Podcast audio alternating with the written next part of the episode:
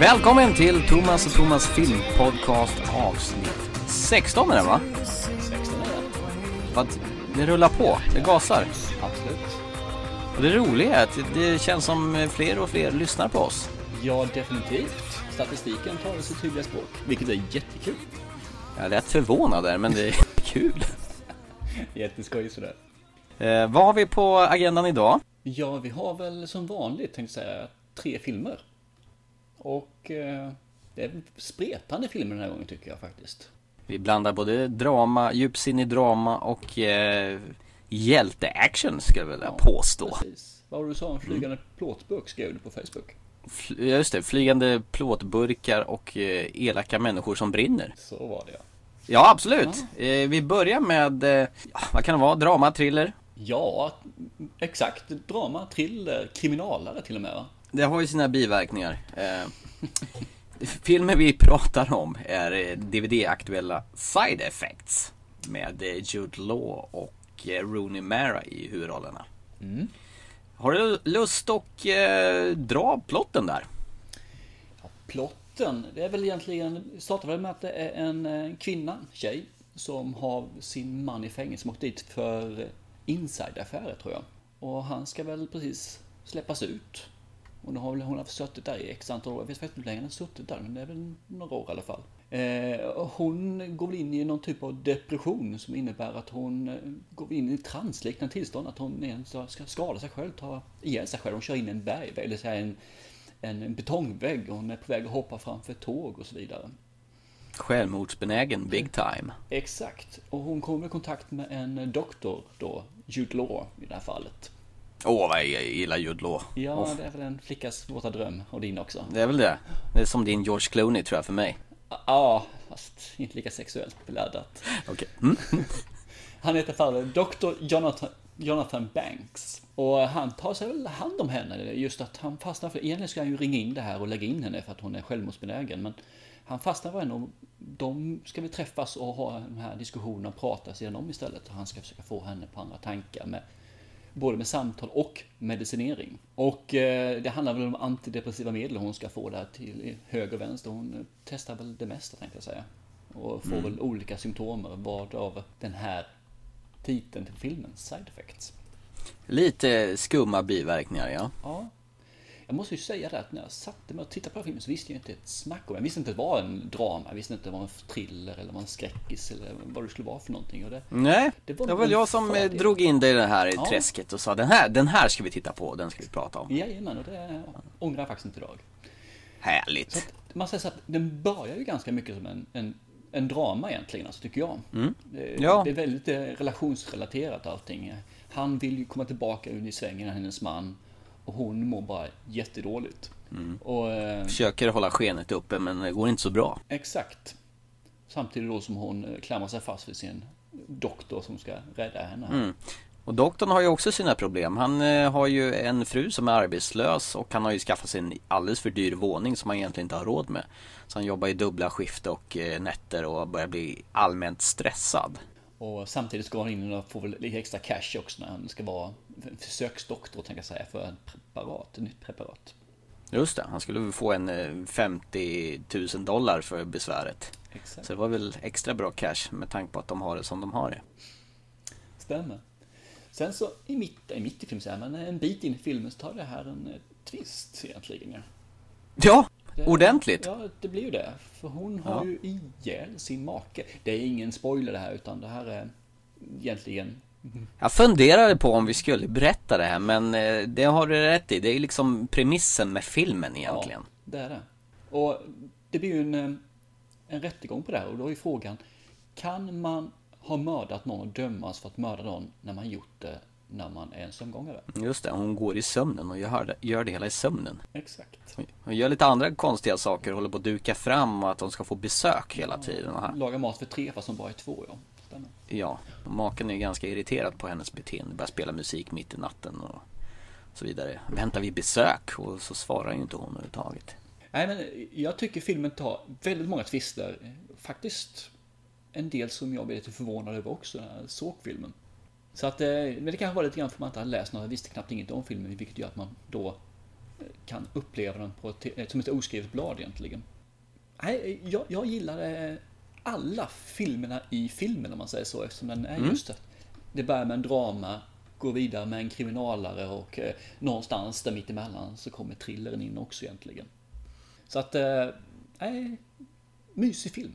Det känns också som någon slags samhällskritisk släng åt eh, medicinbranschen, att man skriver ut recept till höger och vänster utan egentligen kanske testa och se hur det här påverkar olika folk. Precis, fungerar eh, inte det så testar vi det här och fungerar inte det så ja, detta. Exakt. Och det är så lätt. Han får ju ett tips från en, en annan eh, psykolog, doktor, som spelas av Catherine Zeta-Jones, som jag tycker gör här också ett väldigt bra porträtt. Och får ju tips där att det här provar jag på en av mina patienter, så det funkar bra, så prova den. Mm, exakt. Och, och stressad som han är så, så köper han det där och eh, medicinerar sin eh, Emily Taylor och hans patient då, som spelas av Rooney Mara. Eh, har du någon grepp på vem Rooney Mara är egentligen? Eh, inte jättemycket måste jag säga. Det, senast så såg jag ju henne i den här otroligt vansinnigt onödiga uppföljaren till Män som hatar kvinnor. De gjorde en amerikansk version av The Girl with a Dragon Tattoo med, med Daniel Craig, mm. han som spelar James Bond numera. Och, och här, man känner ju knappt igen henne. Hon, hon spelar ju Lisbeth Salander i, i den filmen. Och sen var hon dessutom i Social Network, den här filmen om eh, Facebook. Ja, just det, just det. Ja. Och sen var hon faktiskt med i nyinspelningen av Nightmare on Elm Street också. Men hon, har, hon ser väldigt olika ut i alla de här filmerna. Och jag, jag vet inte riktigt om jag tycker om den här skådespelerskan eller inte. Om hon är bra eller inte, eller om hon är jäkligt duktig på att vara en kameleont som hela tiden förändrar sig och sitt utseende och sitt sätt att spela. Hon kanske är bra. I Side Effects tyckte jag hon gjorde riktigt bra. Jag tyckte om henne där. Ja, och hon var äcklig på något vis, på något obehagligt vis. Samtidigt så var hon bräcklig. Man visste inte om man skulle tycka om eller hata henne på något vis.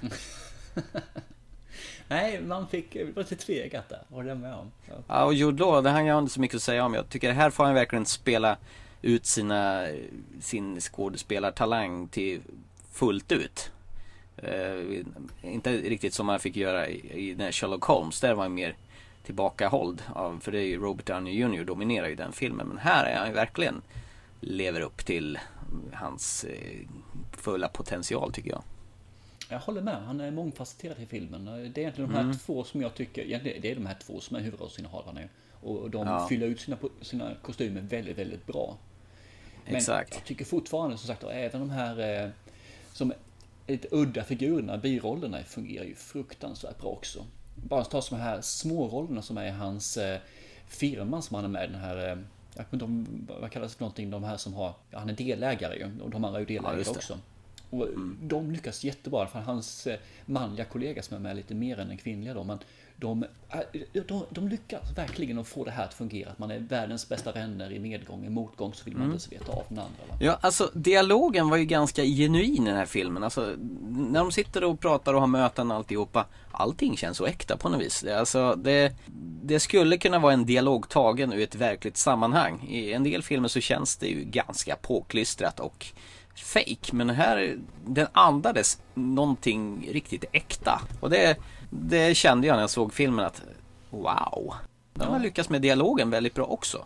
Jo, den är avslappnad sådana där, och väldigt mm. naturlig. Ja, och övertygande. Men det tror jag beror väldigt mycket på just att de klickar så pass bra tillsammans och gör en så bra prestation individuellt också. Så därför, med tanke på att den var så äkta och eh, höll på så, så pass länge till filmens sista akt när alltihopa ska ja, sys ihop, då tycker jag nog ändå att filmen blir lite konstruerad i sitt sätt, men det är klart, det är ju fortfarande en eh, drama-thriller och man måste ju lösa hela historien på något sätt som är helt omöjligt att prata om här, för då förstör det hela filmen. Men eh, ja, den ändrade riktning på något vis. Och den ändrade ton. Ja, jag vet inte om det är bra eller dåligt. Jag har lite svårt att bestämma mig. Men helheten så, jag tycker den var bra. Ja, jag tycker den här är ruggigt bra, måste jag säga. Mm. Så att jag har inget negativt att säga om den egentligen. Okay. Den håller genom hela. Jag är faktiskt jag är fast i filmen från början till slut. Ja, jo, den var ju väldigt engagerande liksom. Den var ja. ju den sög i tagen på en gång. Och vissa det är ju inte många film. De, de tappar lite grann i vissa ja. lägen att man känner liksom att ja, nu har vi en transportsträcka. Men jag tycker inte det fanns i den här, utan det fanns alltid intresse när man ville lära, lära sig mer om karaktärerna, vad händer nästa steg och så vidare och så vidare. Ja, och ändå hade ju inte filmen speciellt bråttom att berättas, trots att den blygsamma speltiden på en timme och fyrtiosex minuter. Så nej, det, det var ett bra utvecklat, fint hantverk detta.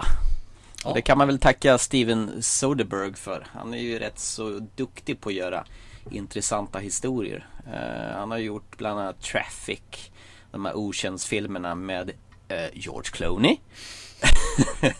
och uh, lite annat smått och gott. Uh, han är duktig, den mannen. Uh, mycket bra att köra drama, thrillers, action i en fin salig blandning faktiskt. Mm. Bara så lite grann där, jag läste på lite grann just om Soderbergh och om den här filmen och hans inspirationskälla till den här filmen, ja, det var ju flera filmer, men framförallt en är ju då farliga, Farlig förbindelse. Jaha, den med Michael Douglas och ja, Glenn Close. Precis, Fatal Attraction. Man, man ska inte vänsterprösla, för då kokar älskarinnan en kanin i barnens kanin i en gryta. Och iklädd din skjorta som hon fläckar ner, och det är faktiskt det värsta, det går inte för bort de fläckarna. Det var värre än kaninen, tycker du väl? Ja, men kanin finns ju massor. Kanin, kanin kan inte göra så. Vilket är också en underbar film faktiskt, Farlig förbindelse. Farlig ja, förbindelse. Det är den faktiskt. Eh, fakt- den borde vi nästan se om och prata om. Ja, nära på faktiskt. Ja, alltså det, det var nog lite för att skapa lite debatt, tror jag, för att det här med otrohet och vad man ska ta konsekvenser och vad som händer sen och så vidare. Mm. Det var Det blev en riktig sån där, den här går du och ser med din flickvän och Valle är otrogen, för då vet du vad som går, hur det går. Exakt. eh, Det är svårt att beskriva mer filmen som sagt, men det, det som jag säger att det är en väldigt engagerande film. Och det är någonting som jag verkligen kan rekommendera alla att se. mm. Jag tror den tilltalar de flesta. Den enda som hade en otacksam roll i den här filmen, det var väl han Channing Tatum. Det är han som spelar maken till Rooney Maras rollfigur Emily. I och med att han blir murad ganska tidigt i filmen. uh, han får ju lite större utrymme i den kommande Die Hard-klonen White House Down. För där spelar han ju huvudrollen i någon John McClane-liknande rollfigur. Så vi får väl se hur det går för honom där då, istället. Ja, absolut. Nej, men nej, jag är nöjd. Jag känner också att eh, mer än så här, jag vill inte säga, för då kommer jag säga för mycket och då tar man bort behållningen av filmen. Så att jag håller ja. mig tan för tunga. Ja, men då trillar vi väl vidare då i programmet och till nästa film. Det tycker jag. Ja, och vad har vi då? Vilken film har vi då? Det är ju den med Ryan Gosling och Bradley Cooper. uh, The Place Beyond the Pines heter den. Yes. Och eh, det var också en film jag tvingade dig att se. Ja då, det tvingar på Thomas film i veckan det här alltså. Ja, det är ju det. Du, du får väl göra något liknande för mig nästa gång helt enkelt. Payback så får jag time. Bara buga och ja. Detta är i alla fall en kriminalare dramafilm egentligen. Och vi har ju med en person här som tycker jag är helt fantastisk. Det är Ryan Gosling.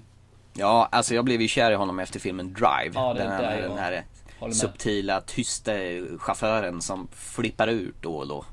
Helt fantastisk film. Ja. Eh, du får gärna dra plotten på den här också. Du är bra på det. Okej. Okay. I och med att du har, har den ganska färskt, för du såg väl den här alldeles nyligen, va? Ja, ja det är bara... Ja, alldeles, alldeles nyligen. Eh, plotten är väl egentligen att vi har väl en... Eh, vad ska man säga, inte... En, Inte en drivare utan en som håller mot i karnevaler, sådana som åker runt. Eh, Han är någon stunt motorcykelförare någon Ja, slag. De är ju tre personer som åker runt i en järnbur och gör tricks. Och han gör väl kanske andra saker också, men just han gör det med sin motorcykel, för han, det är ju hans stora hobby där, som sagt. Sist jag såg det här förresten, det var ju någon sån gammal Elvis-film där Elvis körde runt i en sån där kula. Så jag, jag bara tänkte på det, men eh, okay. Det var länge sedan. Den sista staden var en Homer Simpson-film, men det är en annan sak. Ja.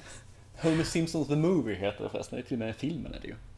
Eh, jo, han är där, men han träffar väl en gammal flamma där som sagt var. Som eh, bara så här, hipp som happ som de träffades förra gången, var för typ ett år sedan drygt. Mm. Och efter mångt och mycket så kommer det fram till att hon har ju en son som då är hans. Och han vill ju, allt mål så mycket, han vill ta sitt ansvar där ju. Han vill ju vara med i livet med den här, och delaktig till den här barnens uppväxt. Och för att vara detta så behöver man ju pengar. Han är lite taskigt med pengar, den där. Han träffar ju en kille som sagt var som säger, du kan få jobba hos mig, men då är det ju för ja, sportstyver. Just det, det är han som har bilverkstan som exakt. Ser ut som katastrof. Och det slutar ju med, slutar, slutar. Det kommer ju fram så efter ett tag att han har ju hållit på att råna banker. Och de börjar väl köra igång och råna banken för att han ska få pengar. Och på det viset ska han skaffa upp pengar så han kan då ge saker till sitt barn och vara med då, tycker han ju. Det här sätter ju vissa hjul i snurrning som sagt var, som inte är helt klart positivt för någon av dem egentligen. Och det slutar väl med att han gör väl lite för mycket när han ska göra sitt sista klipp där, man säger så. Jo då, och det här, det, det här är ju lite svårt att berätta om den här filmen, för den här är ju lite också full med oväntade twister, tycker jag. Ja, det är, fast det, i det här fallet så är det mer eh, lugnare twister, får man säga egentligen. Ja, det, det är en sant. Djupare film, en lugnare film, en eh, mer relationsbetonad film faktiskt. Eh, man får ju dessutom möta po- en polis som spelas av Bradley Cooper. Mm. Eh, han har ju genomgått någonting traumatiskt. Och eh, man får ju följa honom en stund i det här, i hans liv också. Hur svårt han har det med eh, sin familj och så vidare, och hans förflutna. Eh, det, hela historien är, betar jag av ungefär en femton år. Så det är egentligen en släktkrönika på sätt och vis. Ja, den är ju det. Och det, det känns som att, återigen, vi sa att den andra filmen var ju egentligen flera filmer i en. Mm, och det här är ju också en sådan. Det är det verkligen det här. Alltså, det, ja. Det går egentligen från en action, i alla fall actionbetonad, det här med bankråningar, bank, råna banker mm. och hela här köret då, till att man går in lite mer mot en kriminalare och den här polisrollen, tills ja, just det. Jag egentligen går in sen i nästa steg då, som är slutfasen, som är eh, med ja, femton år gått, barnen har vuxit upp och sådana saker, ja, och som händer och sön, då. Man får egentligen följa hur det går för sönerna egentligen då. Exakt, så det är ju egentligen en, en ungdomsfilm i slutet, fast eh, en mörk sådan, får man väl säga. Eh, tänkte du förresten på eh, Bradley Cooper? Han såg ju fruktansvärt ung ut de här åren som skulle vara innan, femton år senare. Eh, och sen femton år senare, hur har de gjort för att få honom lite äldre? Han hade skägg och en annan frisyr. Jag tror det var det som gjorde det. Ja, men det funkade. Ja, jag tänkte det. Han såg så vansinnigt ung ut. Jag har ju sett honom i Baksmällan och den andra, Silver Linings Playbook, som vi båda tycker väldigt mycket om. Oh ja. Jag älskar den filmen, det är kanon. Men hur som haver, och jag tänkte, han ser ju skitung ut. Och sen, hur ska de få till det här då? För jag kände inte ens igen honom i början faktiskt. Nej, för är det Bradley Cooper? Men, för jag hade läst att han var med, men jo, de hade lyckats få till han superung. Ja, nej, smink och ljussättning, man klarar sig långt på det. Tänkte du förresten på i början av filmen när, när Ryan Goslings rollfigur kliver ur sin husvagn, eller man ska säga, och kliver bort hela vägen bort till den här metallkuben, eller kuben, nu ska jag höra, bollen, metall, vad säger man? Den ska åka motorcykel. Sfären, vad som helst. Ja, just det. Det var en, en enda lång fin tagning, liksom hur han passerar igenom hela det här, den här karnevalen, eller cirkusen, ja. Där han jobbar. Man bara får se ryggtavlan på honom. Jag är så svag på sådana här långa, fina, goda tagningar där de bara tar sig tid på och följer hela vandringen bort. Jag gillar sånt. Det är faktiskt lite trivia i den här filmen också. När vi har bankstötarna så är ja. alla de är ju gjorda, för det första är de gjorda på en riktig bank. Så det är inget okay. fel, det är på riktiga banker. Och även de är tagna i en, en tagning. Fast de, okay. de har flera kameror som klipper dem. De är gjorda i en enda tagning. Jaha. Så att, eh, det är rätt så starkt gjort, måste jag säga. Och sen Eva Mendes som spelar hon Romina, som är Ryan Goslings, eh, ja, han vill ju vara tillsammans med henne, ja. Den som han har. Hon har känsla för honom också egentligen så att... Ja visst, men gud vad hon ser härjad ut efter ett tag sedan. De har ju verkligen lyckats få henne år, ja. Slit... ja, hon ser skitsliten ut. Och vad är det som gör att hon är sliten? Ja, jag vet inte. De, hon fick en grå slinga i håret. Jaha, var det det de gjorde? Mm, den gjorde väldigt mycket, den grå slingan. Sen lät hon då håret eh, vara lite, lite rufsigare än vad det var innan. Inte lika ordningsamt. För när hon var ja. ung så hade hon så här glansigt jättevackert hår. Och sen fick hon lite mattare hår och den här gråa toningen. Man ser mycket äldre ut då. Jo, det är sant. Och sen har vi Ray Liotta med som vanligt. Och han spelar ju naturligtvis som en korrupt polis. Och det gör han nog i alla filmer han är med i. Har du tänkt på det? Ja. Han har väl utseendet med sig kanske? Jag tror det. Men fråga, är han en korrupt polis i Identity? Jag kommer faktiskt inte ihåg riktigt. Ja, han är väl med där också va? Ja, ja det, det stämmer. Det, det är han. Men han har, han har ju det gangsterutseendet. Ja. Det är ja. intressanta med den här filmen. Man får ju först följa Ryan Goslings rollfigur Luke som eh, kriminell. Och sen får du ju följa poliserna som är kriminella. För att eh, de tycker att pengar som är beslagtagna, de kan ju vi lika gärna ta. Eh, det är egentligen samma sorts eh, personer fast de är på olika sidan av lagen. Eh, jag vet inte om det var tanken med filmen. Att visa liksom, man, vem är värst egentligen. Det känns lite grann som om de ville visa allt det mörka i samhället. Det är ju en väldigt eh, tragisk film egentligen. Ja, visst är det så. eh, Jag såg den här tillsammans med min sambo. Hon sa så här: det var en bra film men jag tyckte inte om den. Ja, det var ju märkligt betyg. Men eh, så kan man ju tycka. Ja, jag vet inte, jag håller inte med. Jag, jag tycker att början av filmen är jättebra. Mitten tappar mig lite grann alltså, det måste jag säga. Jag har svårt att hålla fokus, det är en lång film det här också. Ja, den är två timmar och tjugo minuter ungefär. Mm. Så det, det är svårt att hålla med. Men det är ett riktigt rafflande slut. Och framförallt det här känslan när eftertexterna kom, den är riktigt topp alltså. Slutet får de verkligen ihop. Ja, det är en av de få filmerna som jag tycker att man, man har en känsla i magen efter att när filmen ja, det, slutar. Alltså. Mår må nästan lite illa faktiskt. Ja, mer, jag blev introvert och filosofisk faktiskt efteråt. Okej. Ja. Där, men... Nej, men alltså, jag blir berörd av den här filmen ja. för att det är så många olika livsöden och det är så mycket ångest hos alla människor. Det är ju, det är ju inte en människa som är med i den här filmen som har riktigt rent mjöl i påsen överhuvudtaget. Och alla brottas med sina inre demoner. Det är underbart. Mm. Jo då, det är olyckliga människor. Det får nu själv känna sig lite bättre. Ja, eller hur? Och se att andra kan ha det riktigt, riktigt kast. Jajamän. Ja. Nej, men alltså jag hade inte riktigt eh, grepp på vad, vad den här filmen handlar om. Och jag hade inte läst på någonting om den heller. Så det var nog rätt så bra. För det gör ju liksom att eh, vändningarna i filmerna som kommer, det gör ju dem ännu mer överraskande. Ja, stämmer. Nej, det, jag, jag är faktiskt eh, tycker att den här håller samma höga klass som Side Effects faktiskt. Ja, jag håller nog Side Effects före den här, men eh, också lite grann om man är sugen på scen. Den här är som sagt ja. en tyngre film. Du måste vara mer aktiv i den här filmen, även om du måste vara ganska aktiv i Side Effects också. Men du måste vara ännu mer aktiv i den här filmen. Du får inte sitta och göra något annat, för då, då tappar du väldigt mycket av filmen.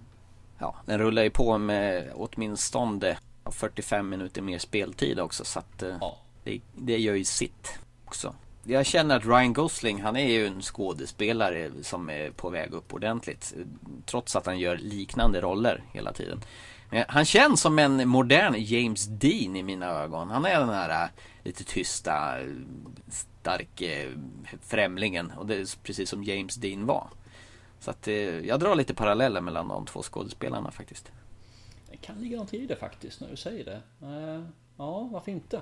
Det skulle bara fattas det, det att han, han kör har... snabbt in i en vägg och dör här snart då. Han har ju så, eh... karisma grabben alltså, så att det, det är någonting som gör att det, det, han når ut genom tv-skärmen alltså.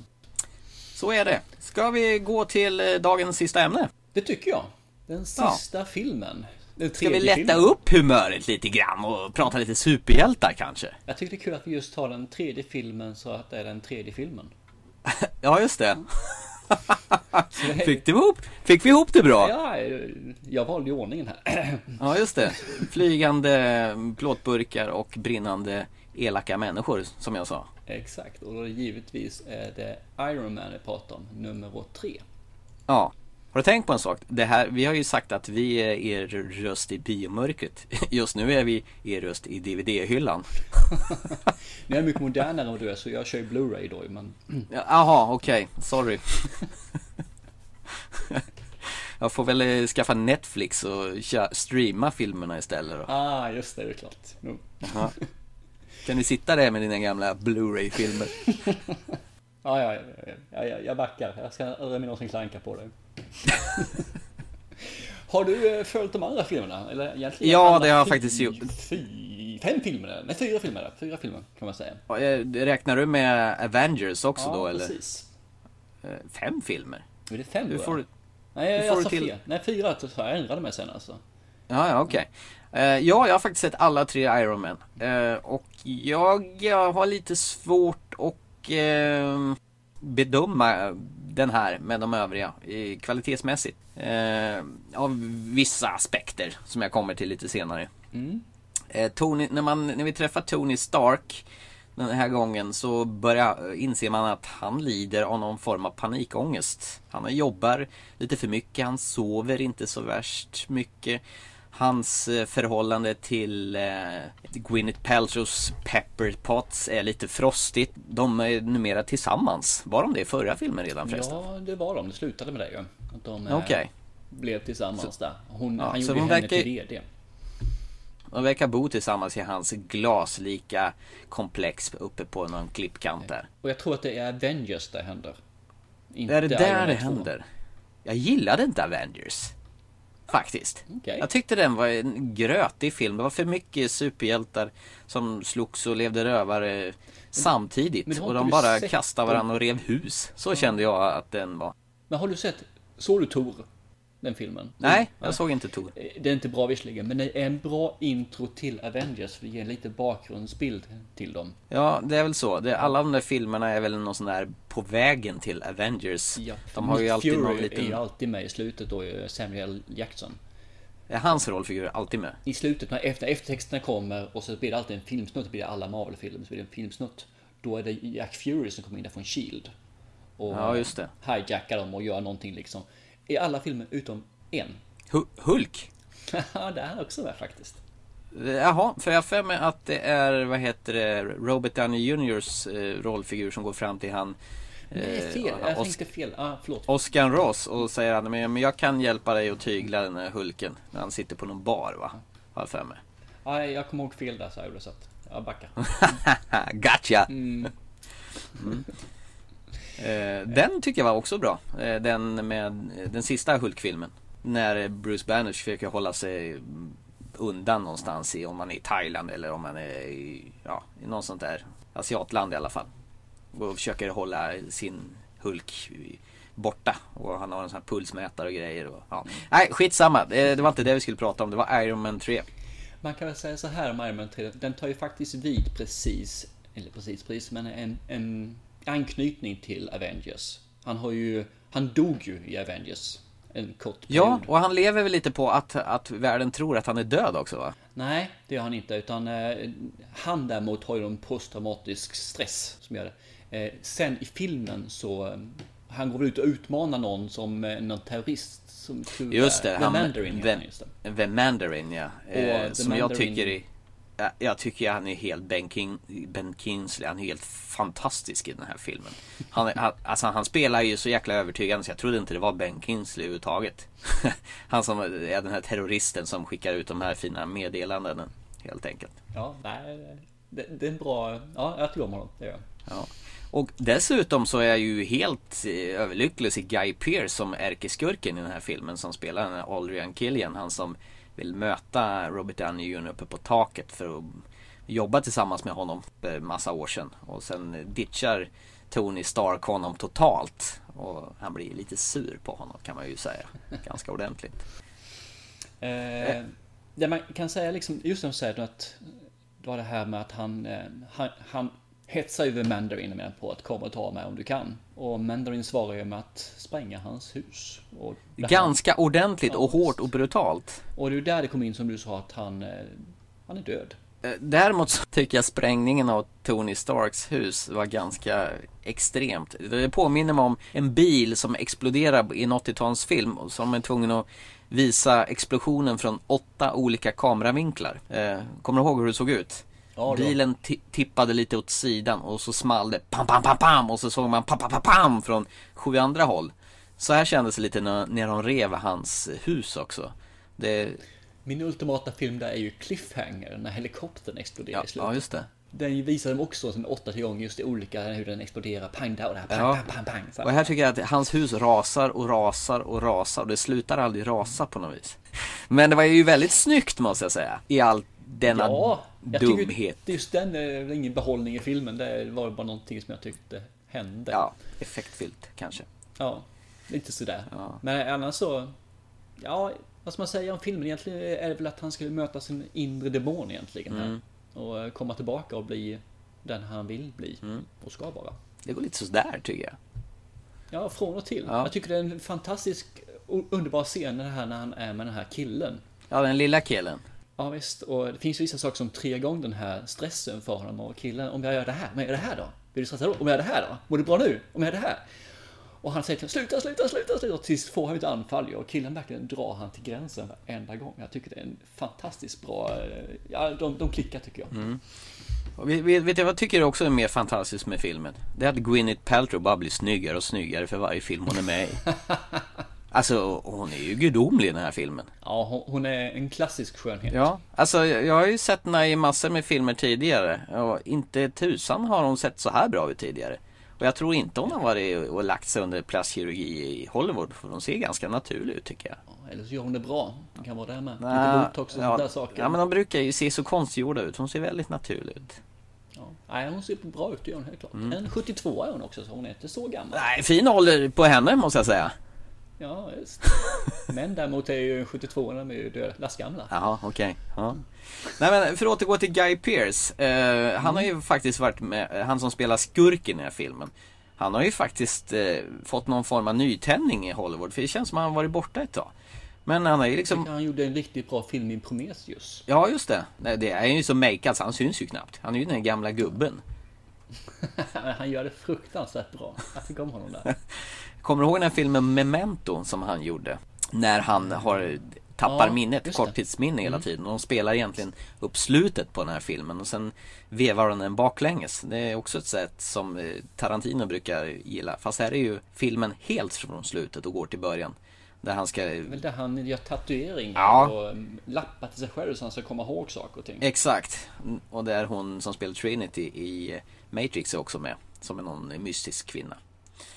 Sen är ju dessutom med en av mina favoritfilmer L A Confidential, där med Kim Basinger och ja, Russell Crowe och Kevin Spacey. Också en sån här film noir-film. Det är också fantastiskt bra. Gammal film. En gammal film, men det tillhör faktiskt en av mina absoluta favoritfilmer. Ja, okej, okay, okej. Okay. Ja. Ah, jag tycker den är okej. Okay. Det är inget där som eh, fäster något vidare för mig. Och sen har jag ju med kannibalfilmen Revenant också.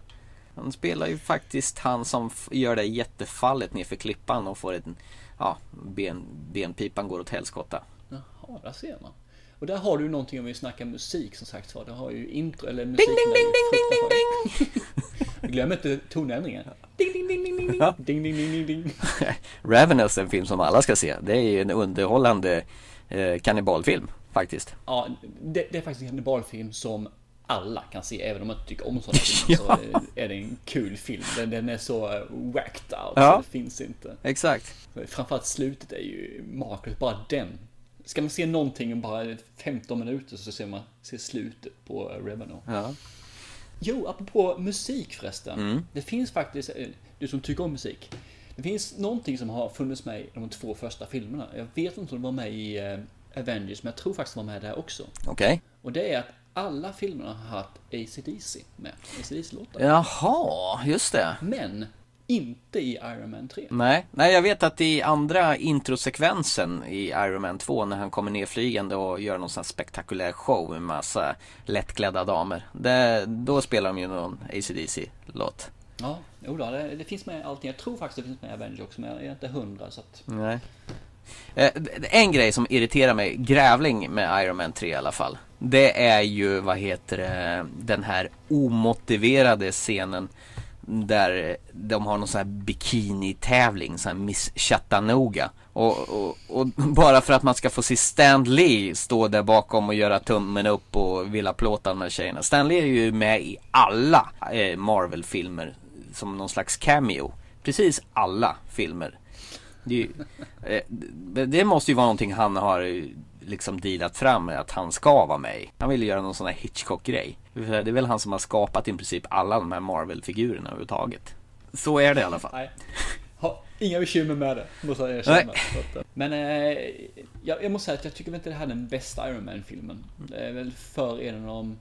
Den håller som Iron Man-film, men den är inte... Den är, inte, den är sämre än de andra, ja, så då. Alltså, den lutar tillbaka filmen och sen så kör. Ja, och sen när filmen är slut så är den glömd, känns det någonstans som. Mer eller mindre. Ja. Men det är lite grann det vi sa innan, de här två första filmerna var inte tvungen att vara aktiv. Här behöver man inte vara lite, lika aktiv. Nej. Faktiskt. Så du missar inte så mycket om du går iväg på toaletten faktiskt och kommer tillbaka. Ja, det är sant. Däremot så undrar jag när filmen var slut. Är det här den sista Iron Man tre? Eller är det den sista Iron Man-filmen överhuvudtaget? Det kom ju en Avenger till. Ja, ja, men det, är det den sista egen film på något vis? Det kändes nästan så. Att det här, nu har vi kört tre filmer, det är bra nu. Med tanke på hur filmen slutade. Det ska vi inte avslöja för de som har sett den, men det kändes så på något vis. Ja... Jag vet faktiskt inte om det kommer någon fler, men eh, mm.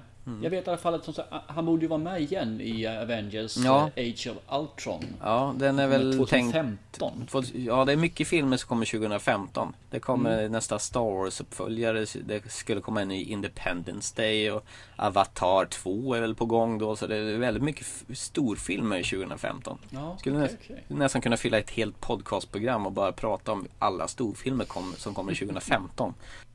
Men eh, har, alltså, av de här tre filmerna, vilken tycker du är bäst? Side Effects. Jag har tänkt på Iron Man-filmerna. Okej, okay. Ettan. Den är ettan, ja. ja. ja. Jag, jag, jag håller med. Och det är just en grej i vad heter första Iron Man-filmen som jag kommer tänka på, som eh, sätter honom, vem han står för och vem han är, Tony Stark. Det är slutet på första Iron Man när han står där. Och de bara, han står inför någon presskonferens, och alla sådana här superhjältar, de ska ju vara så hemliga. Som eh, Superman, han, har, han är ju Clark Kent och hatt och, in, och ingen känner igen honom. Och Batman. Batman är Bruce Wayne och han ska hållas hemlig. Men här, så står han där och, nej men jag... Äh, skit i samma, det är jag som är Iron Man. För han, han, kan, han, vill, han kan inte dölja sitt ego. Han har ett fruktansvärt ego. Ja, och det, det är ju skitbefriande mot alla de andra hemliga fi- filurerna.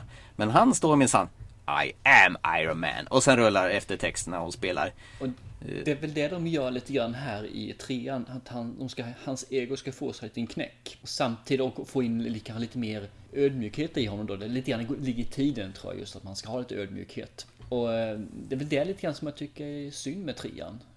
Han är som bäst när han anser sig själv vara fullkomlig. Jag tycker det också. Fast å andra sidan var väl det här en annan approach på filmen för att få honom lite mänskligare kanske. Och visa ja, att han har ja. sina defekter. Ja, antagligen. Och få lite mer sympati för honom kan jag tänka mig.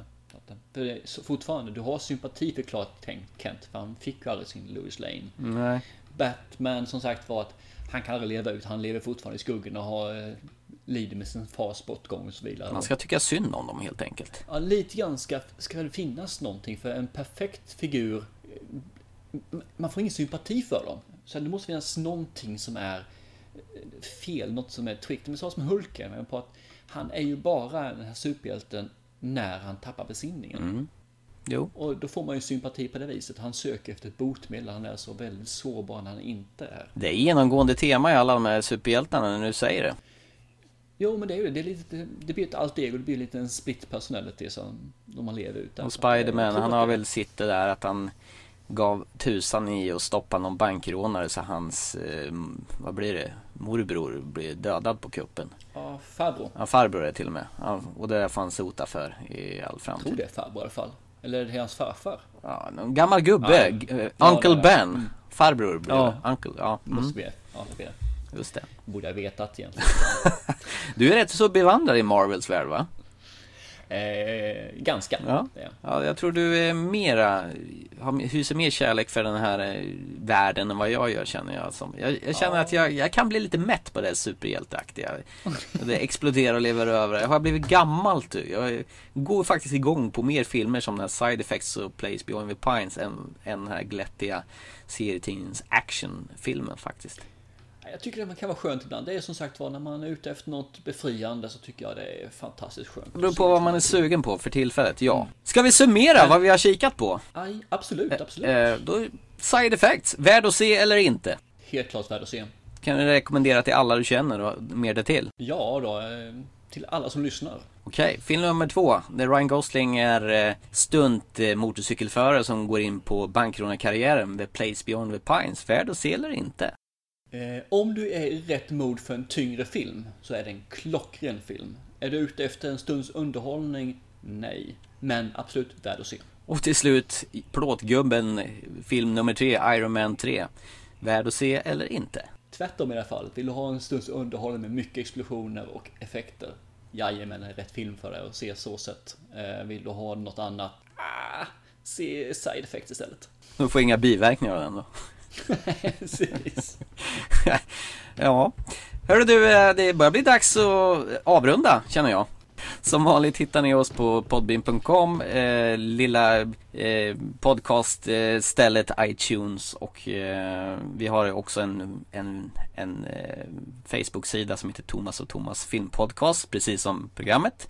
Där kan ni jättegärna gå in och tycka till och skriva om ni vill att vi pratar om någon speciell film. Eh, skriva en kommentar, tala om hur vi sköter oss. Tills dess. Ja. Vi får ha det helt underbart. Och du med, Thomas. Du också, så hörs vi. Hej! Gör det. Hej, hej.